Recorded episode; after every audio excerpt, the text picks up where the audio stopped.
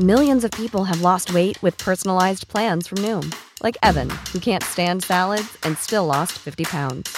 Salads, generally, for most people, are the easy button, right? For me, that wasn't an option.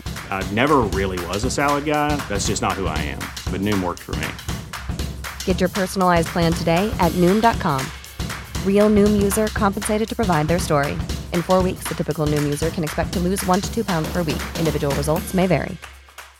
Hey, my name's Otis Gray, and you're listening to Sleepy.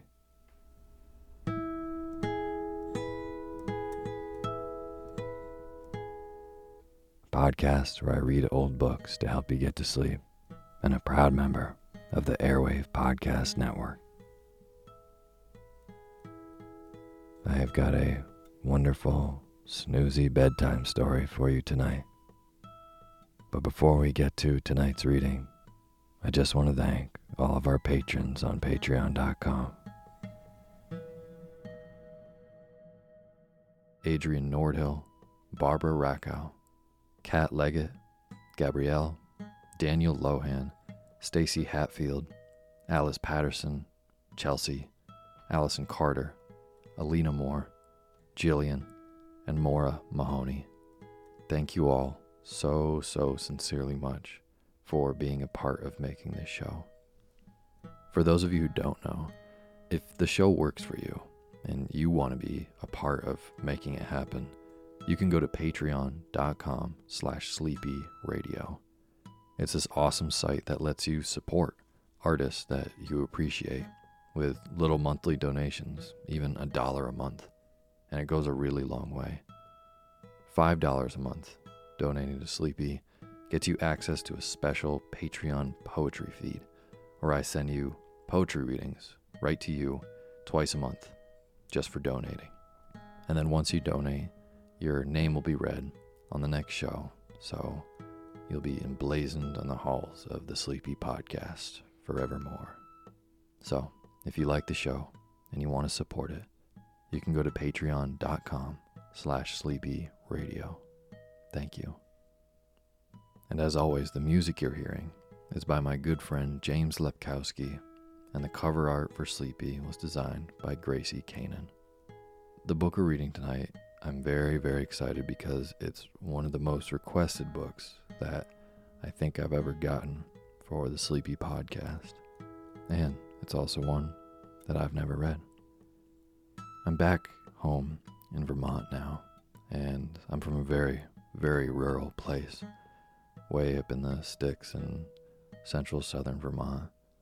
And my little town, it's really kind of more of a village, maybe has 800 locals in it. And in the middle of town, there's a store, there's a church, and there's a library. This library is run by volunteers and it's really old and creaky and they do such a good job running the library and I get to go in and pick up all these amazing books that I'll be reading to you. And particularly this copy of Anne of Green Gables is so beautiful.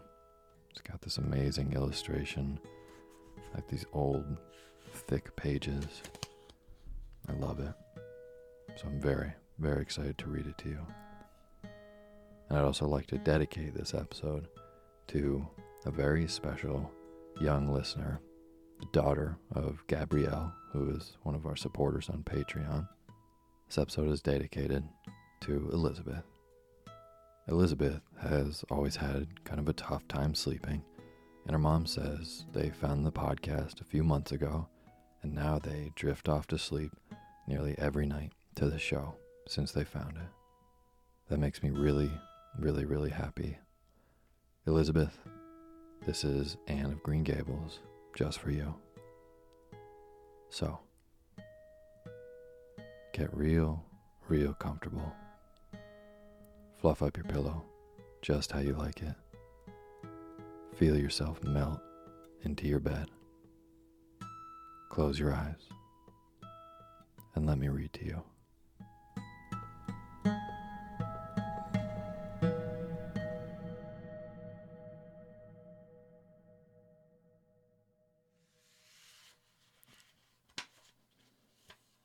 Chapter 1 Mrs. Rachel Lynde is surprised.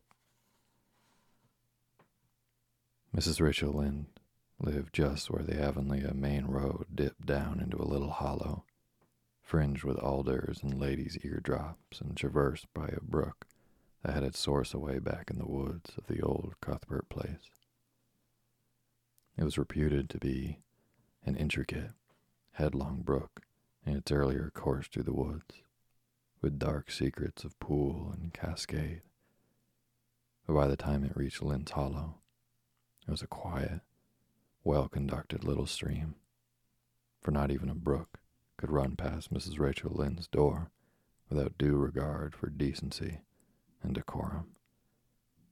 It probably was conscious that Mrs. Rachel was sitting at her window, keeping a sharp eye on everything that passed, from brooks and children up, and that if she noticed anything odd or out of place, she would never rest until she had ferreted out the whys and the wherefores thereof.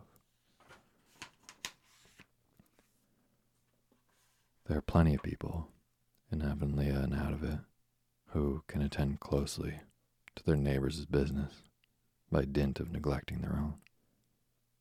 But Mrs. Rachel Lynde was one of those capable creatures who can manage their own concerns and those of other folks into a bargain.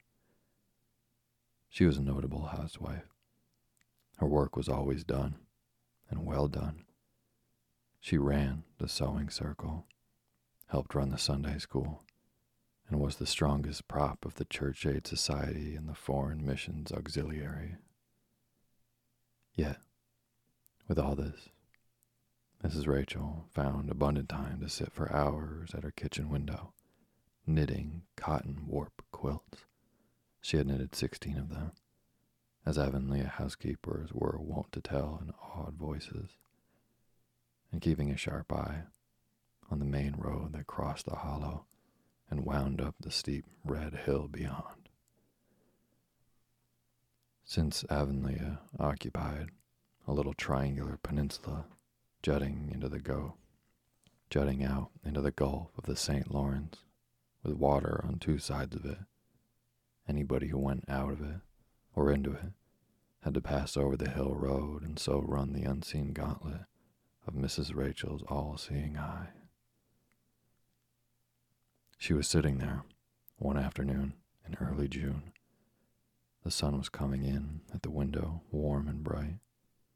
The orchard on the slope below the house was in a bridal flush of pinky white bloom, hummed over by a myriad of bees.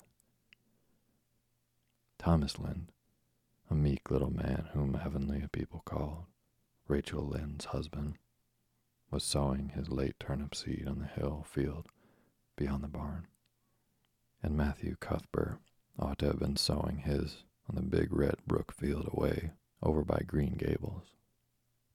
Mrs. Rachel knew that he ought because she had heard him tell Peter Morrison the evening before in William J. Blair's store over at Carmody that he meant to sow his turnip seed the next afternoon.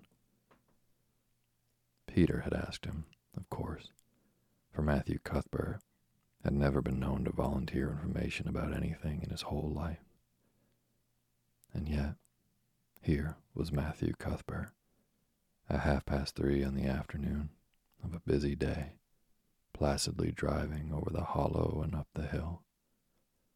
Moreover, he wore a white collar and his best suit of clothes, which was plain proof that he was going out of Avonlea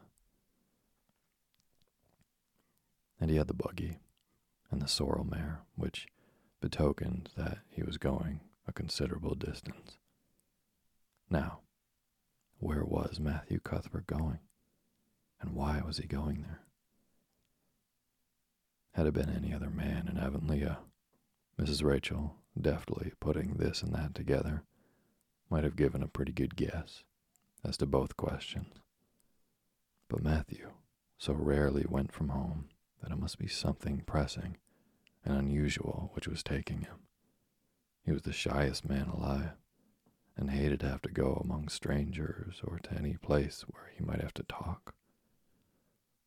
Matthew, dressed up with a white collar, and driving in a buggy was something that didn't happen often. Mrs. Rachel, ponder as she might, could make nothing of it, and her afternoon's enjoyment was spoiled. I'll just step over to Green Gables after tea and find out from Marilla where he's gone and why. The worthy woman finally concluded. He doesn't generally go to town this time of year, and he never visits. If he'd run out of turnip seed, he wouldn't dress up and take the buggy to go for more. He wasn't driving fast enough to be going for a doctor. Yeah, something must have happened since last night to start him off. I'm clean puzzled. That's what. And I won't know a minute's peace of mind or conscience until I know what has taken Matthew Cuthbert out of Avonlea today. Accordingly, after tea, Mrs. Rachel set out. She had not far to go. The big, rambling, orchard embowered house where the Cuthberts lived was a scant quarter of a mile up the road from Lynde's Hollow. To be sure, the long lane made it a good deal further. Matthew Cuthbert's father, as shy and silent as his son after him, had got as far away as he possibly could from his fellow men without actually retreating into the woods when he founded his homestead. Green Gables was built at the furthest edge of his cleared land, and there it was to this day, barely visible from the main road along which all the other Avonlea houses were so sociably situated. Mrs. Rachel Lynde did not call living in such a place living at all. It's just staying. That's what, she said as she stepped along the deep, rutted, grassy lane bordered with the wild rose bushes.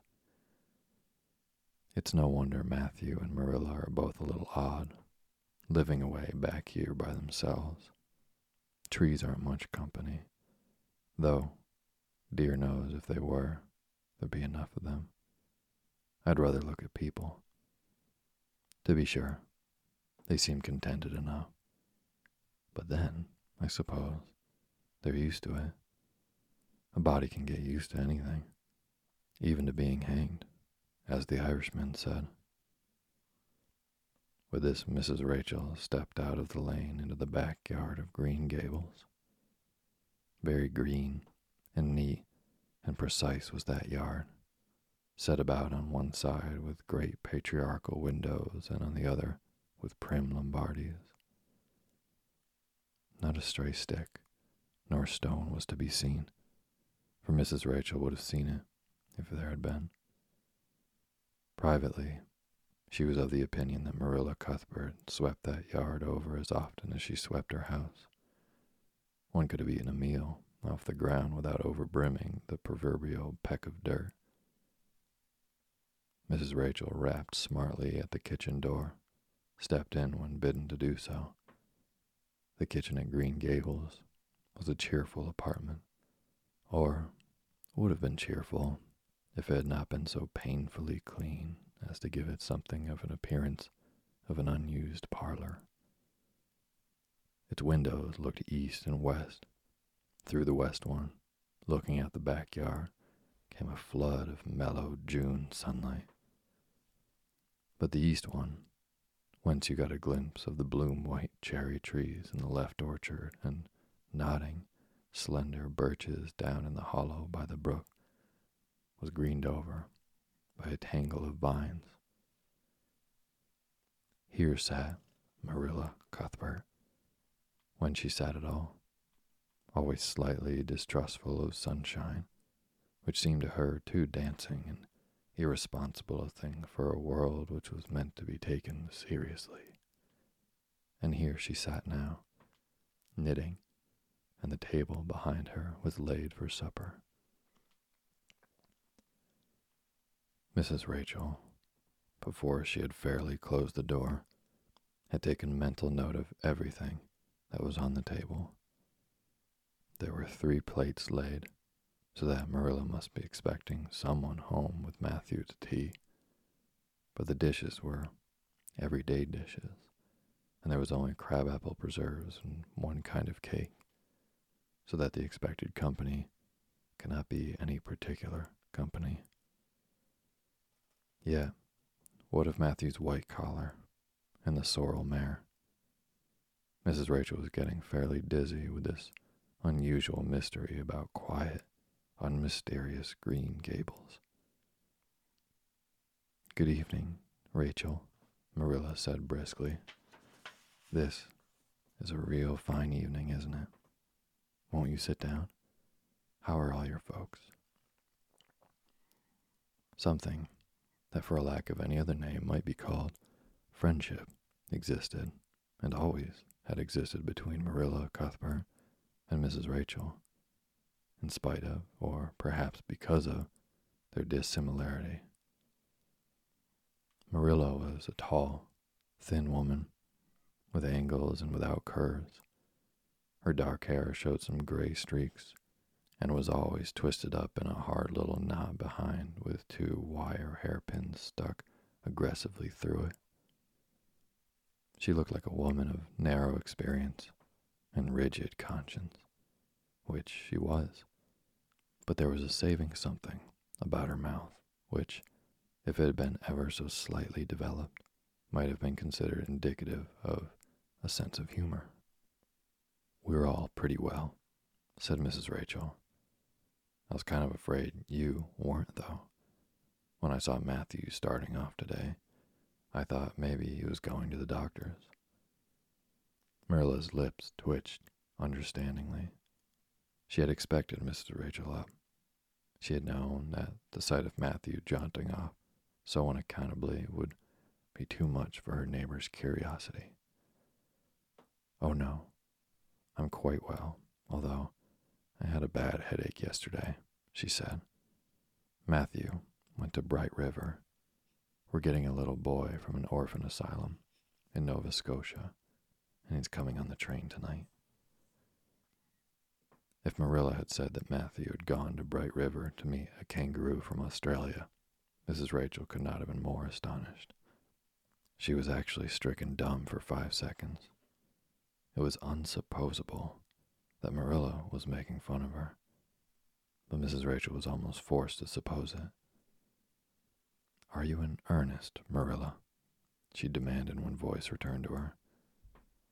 Yes, of course, said Marilla, as if getting boys from orphan asylums in Nova Scotia were part of the usual spring work on any well regulated Avonlea farm instead of being an unheard of innovation. Mrs. Rachel felt that she had received a severe mental jolt she thought in exclamation points. A boy, Marilla and Matthew Cuthbert, of all people, adopting a boy from an orphan asylum. Well, the world was certainly turning upside down. She would be surprised at nothing after this. Nothing. What on earth put such a notion into your head? She demanded disapprovingly. This had been done without her advice being asked, and must perforce be disproved. Well, we've been thinking about it for some time. All winter, in fact.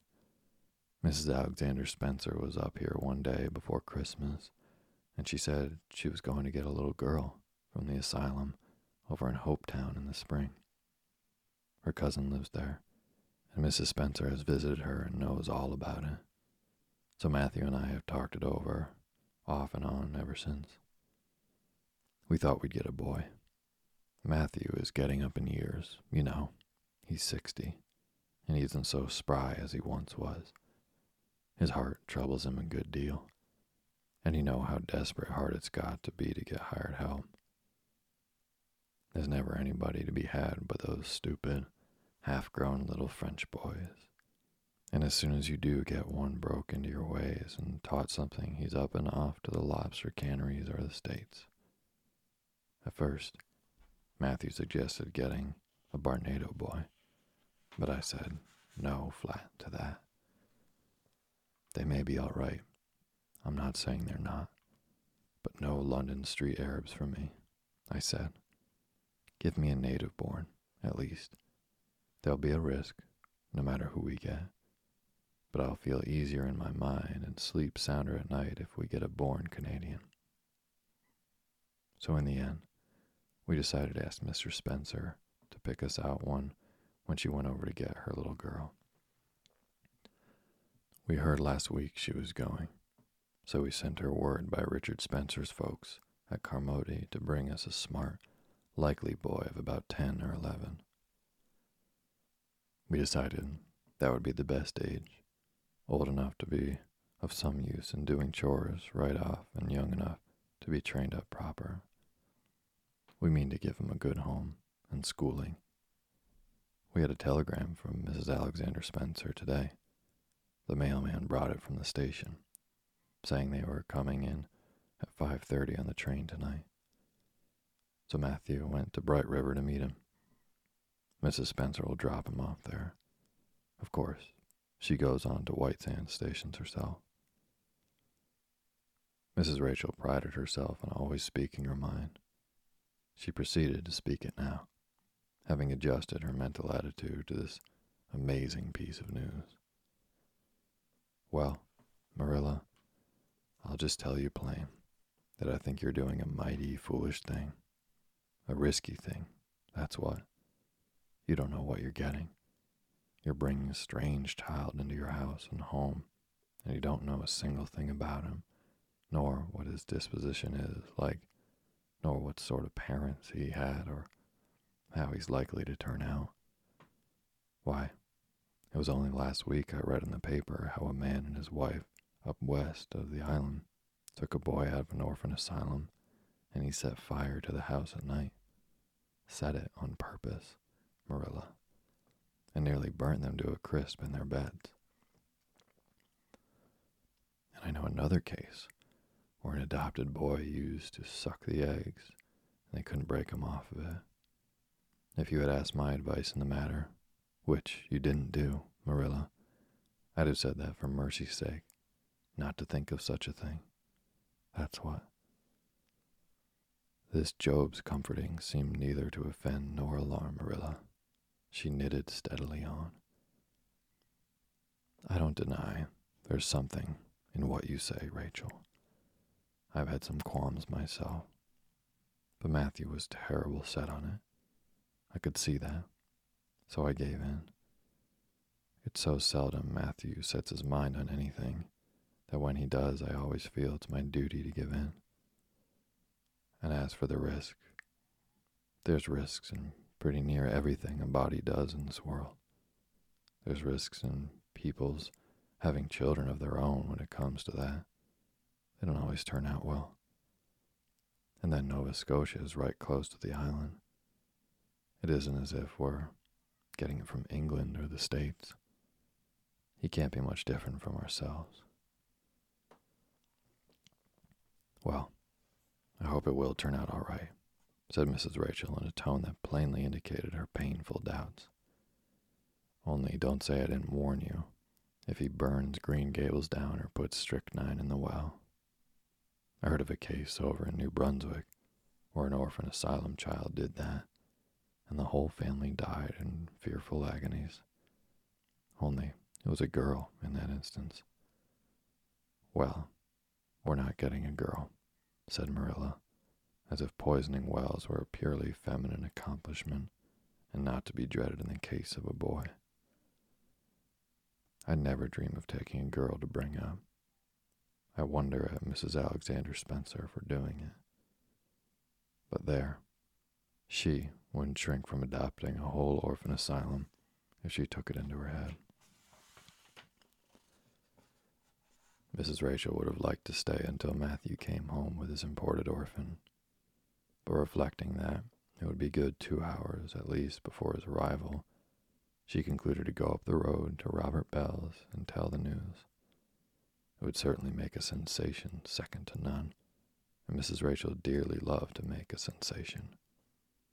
So she took herself away, somewhat to Marilla's relief, for the latter felt her doubts and fears reviving under the influence of Mrs. Rachel's pessimism.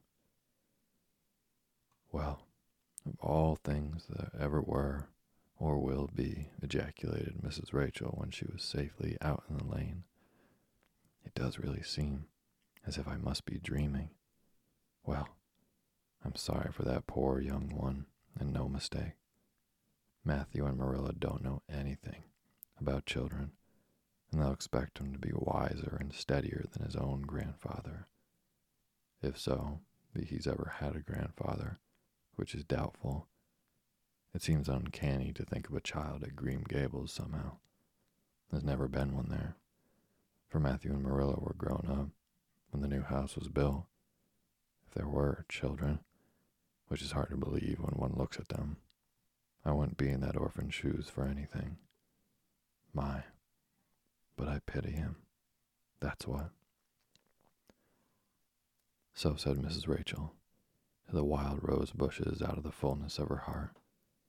But if she could have seen the child who was waiting patiently at the bright river station at that very moment, her pity would have been still deeper and more profound. Chapter 2 Matthew Cuthbert is surprised. Matthew Cuthbert and the sorrel mare jogged comfortably over eight miles to Bright River.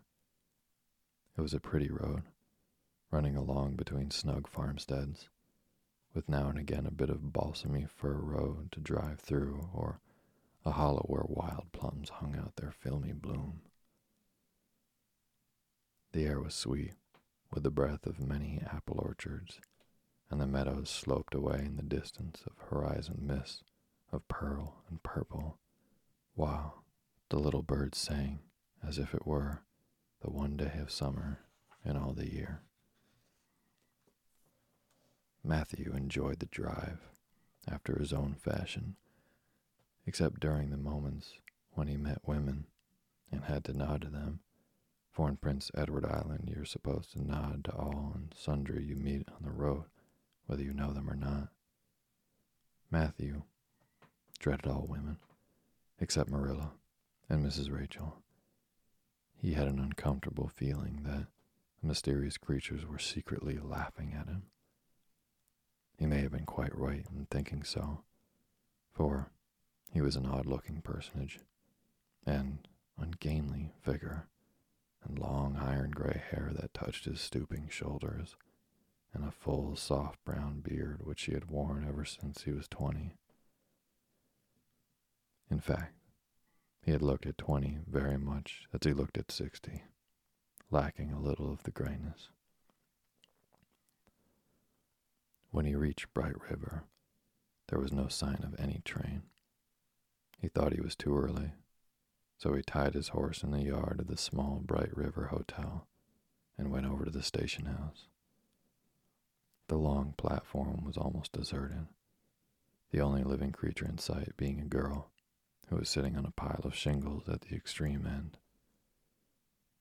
Matthew, barely noting it was a girl, sidled past her as quickly as possible without looking at her. Had he looked, he could hardly have failed to notice the tense rigidity and expectation of her attitude and expression. She was sitting there waiting for something or somebody, and since sitting and waiting was the only thing to do just then. She sat and waited with all her might and main. Matthew encountered the station master locking up the ticket office preparatory to going home for supper and asked him if the 5:30 train would be along soon. The 5:30 train has been in and gone half an hour ago, answered that brisk official. But there was a passenger drop off for you. A little girl. She's sitting out there on the shingles. I asked her to go into the ladies' waiting room, but she informed me gravely that she preferred to stay outside. There was more scope for imagination, she said. She's a case, I should say. I'm not expecting a girl, said Matthew blankly. It's a boy I've come for. He should be here. Mrs. Alexander Spencer was to bring him over from Nova Scotia for me. The station master whistled. Guess there's some mistake, he said. Mrs. Spencer came off the train with that girl and gave her into my charge. Said you and your sister were adopting her from an orphan asylum and that you would be along for her presently. That's all I know about it, I haven't got any more orphans concealed hereabouts. I don't understand, said Matthew helplessly, wishing that Marilla was at hand to cope with the situation. Well, you better question the girl, said the station master carelessly. I dare say she'll be able to explain. She's got a tongue of her own, that's certain. Maybe they were out of boys of the brand you wanted. He walked jauntily away, being hungry, and the unfortunate Matthew was left to do that which was harder for him than bearding a lion in its den. Walk up to a girl, a strange girl, an orphan girl, and demand of her why she wasn't a boy. Matthew groaned in spirit as he turned about and shuffled gently down the platform toward her. She had been watching him ever since he had passed her, and she had her eyes on him now. Matthew was not looking at her, and would not have seen what she was really like if he had been, but an ordinary observer would have seen this a child of about eleven, garbed in a very short, very tight, very ugly dress of yellowish gray wincey. She wore a faded brown sailor hat, and beneath the hat, extending down to her back, were two braids of very thick, decidedly red hair. Her face was small, white and thin, also much freckled. Her mouth was large, and so were her eyes, which looked green in some lights and moods of gray in others. So far, the ordinary observer, an extraordinary observer, might have seen that the chin was very pointed and pronounced, that the big eyes were full of spirit and vivacity, that the mouth was sweet lipped and expressive, and that the forehead was broad and full. In short, our discerning extraordinary observer might have concluded that no commonplace soul inhabited the body of this stray woman child of whom shy Matthew Cuthbert was so ludicrously afraid of. Matthew, however, was spared the ordeal of speaking first. For as soon as she concluded that he was coming to her, she stood up, grasping the one thin brown hand with a handle of shabby, old fashioned carpet bag. The other she held out to him. I suppose you are Mr. Matthew. I suppose you are Mr. Matthew Cuthbert of Green Gables, she said in a peculiarly clear, sweet voice. I'm very glad to see you. I was beginning to be afraid you weren't coming for me. I was imagining all the things that might have happened to prevent you. I had made up my mind that if you didn't come for me tonight, I'd go down the track, that big wild cherry tree at the end, and climb up into it and stay all night. I wouldn't have been a bit afraid. It would be lovely to sleep in a wild cherry tree, all white with bloom in the moonshine, don't you think? You could imagine you were dwelling in marble halls, couldn't you? And I was quite sure you would come for me in the morning, if you didn't tonight. Matthew had taken the scrawny little hand awkwardly in his. Then and there he decided what to do. He could not tell this child, with the glowing eyes, that there had been a mistake. He would take her home and let Marilla do that. She couldn't be left at Bright River anyhow, no matter what mistake was made. So all questions and explanations might as well be deferred until he was safely back at Green Gables. I'm sorry I was late, he said shyly. Come along. The horse is over in the yard. Give me your bag. Oh, I can carry it, the child responded cheerfully. It isn't heavy. I've got all my worldly goods in it, but it isn't heavy. And if it isn't carried in just a certain way, the handle pulls out. So I'd better keep it because I know the exact knack of it. It's an extremely old carpet bag. Oh, I'm very glad you've come. Even if it would have been nice to sleep in a wild cherry tree. We've got to drive a long piece, haven't we? Mrs. Spencer said it was eight miles. I'm glad, because I love driving. Oh, it seems so wonderful that I'm going to live with you and belong to you. I've never belonged to anybody. Not really. But the asylum was the worst. I've only been in it for four months, but that was enough. I don't suppose you were ever an orphan in an asylum, so you can't possibly understand what it's like. It's worse than anything you could imagine. Mrs. Spencer said it was wicked of me to talk like that, but I didn't mean to be wicked. It's so easy to be wicked without knowing, isn't it? They were good, you know, the asylum people. But there is so little scope for the imagination in an asylum, only just in the other orphans.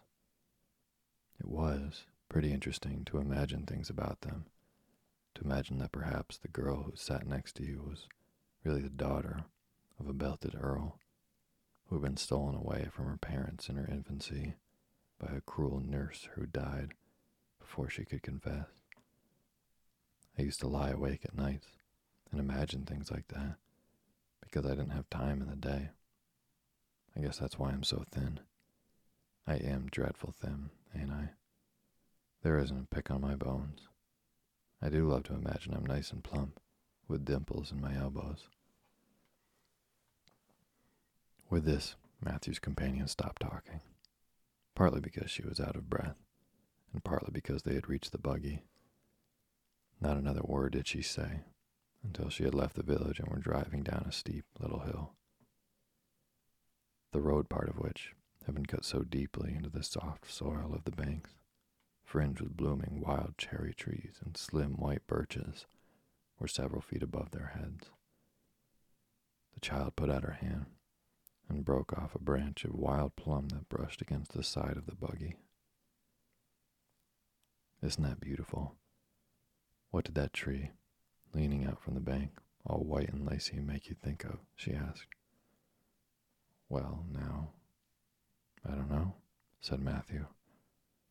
Why, a bride, of course. A bride all in white, with a lovely misty veil. I've never seen one, but I can imagine what she would look like. I don't ever expect to be a bride myself. I'm so homely, nobody will ever want to marry me unless it might be a foreign missionary. I suppose a foreign missionary mightn't be very particular, but I do hope that someday I shall have a white dress. That is my highest ideal of earthly bliss. I just love pretty clothes, and I've never had a pretty dress in my life that I can remember. But of course, it's all the more to look forward to, isn't it? And then I can imagine that I'm dressed gorgeously. This morning when I left the asylum, I felt so ashamed because I had to wear this horrid old wincey dress. All the orphans had to wear them, you know. A merchant hoped in Hopeton last winter donated 300 yards of wincey to the asylum. Some people said it was because he couldn't sell it, but I'd rather believe that. It was out of the kindness of his heart, wouldn't you? When we got on the train, I felt as if everybody must be looking at me and pitying me. But I just went to work and imagined that I had on the most beautiful pale blue silk dress. Because when you are imagining, you might as well imagine something worthwhile.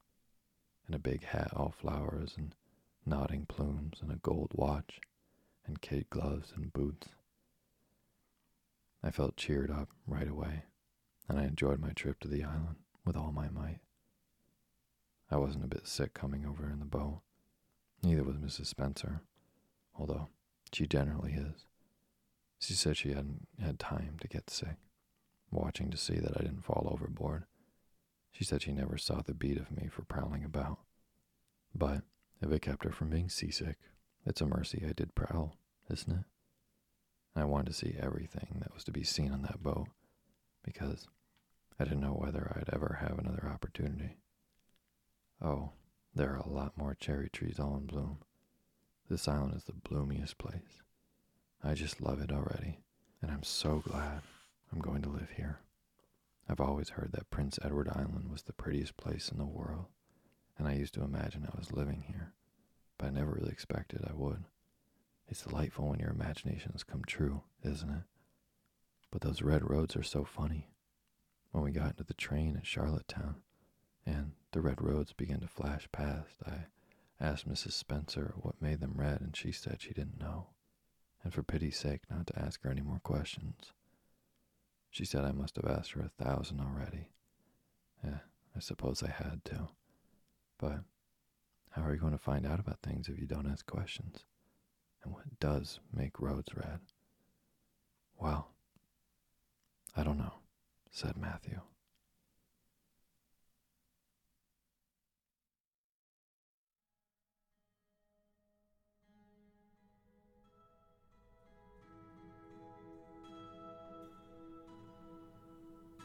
Thank you for listening to Sleepy. Good night.